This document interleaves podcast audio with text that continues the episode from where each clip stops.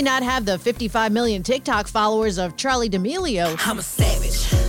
Granddad Joe is getting there. I'm Lisa Mateo. Here's what's trending. 87 year old Joe Allington just thought he was having fun making videos with his 15 year old granddaughter. Right foot up, left foot slide. Performing viral dances to Drake's Tootsie Slide during the pandemic. Now at 1.8 million followers, he's even featured in a TikTok commercial. We all need a haircut.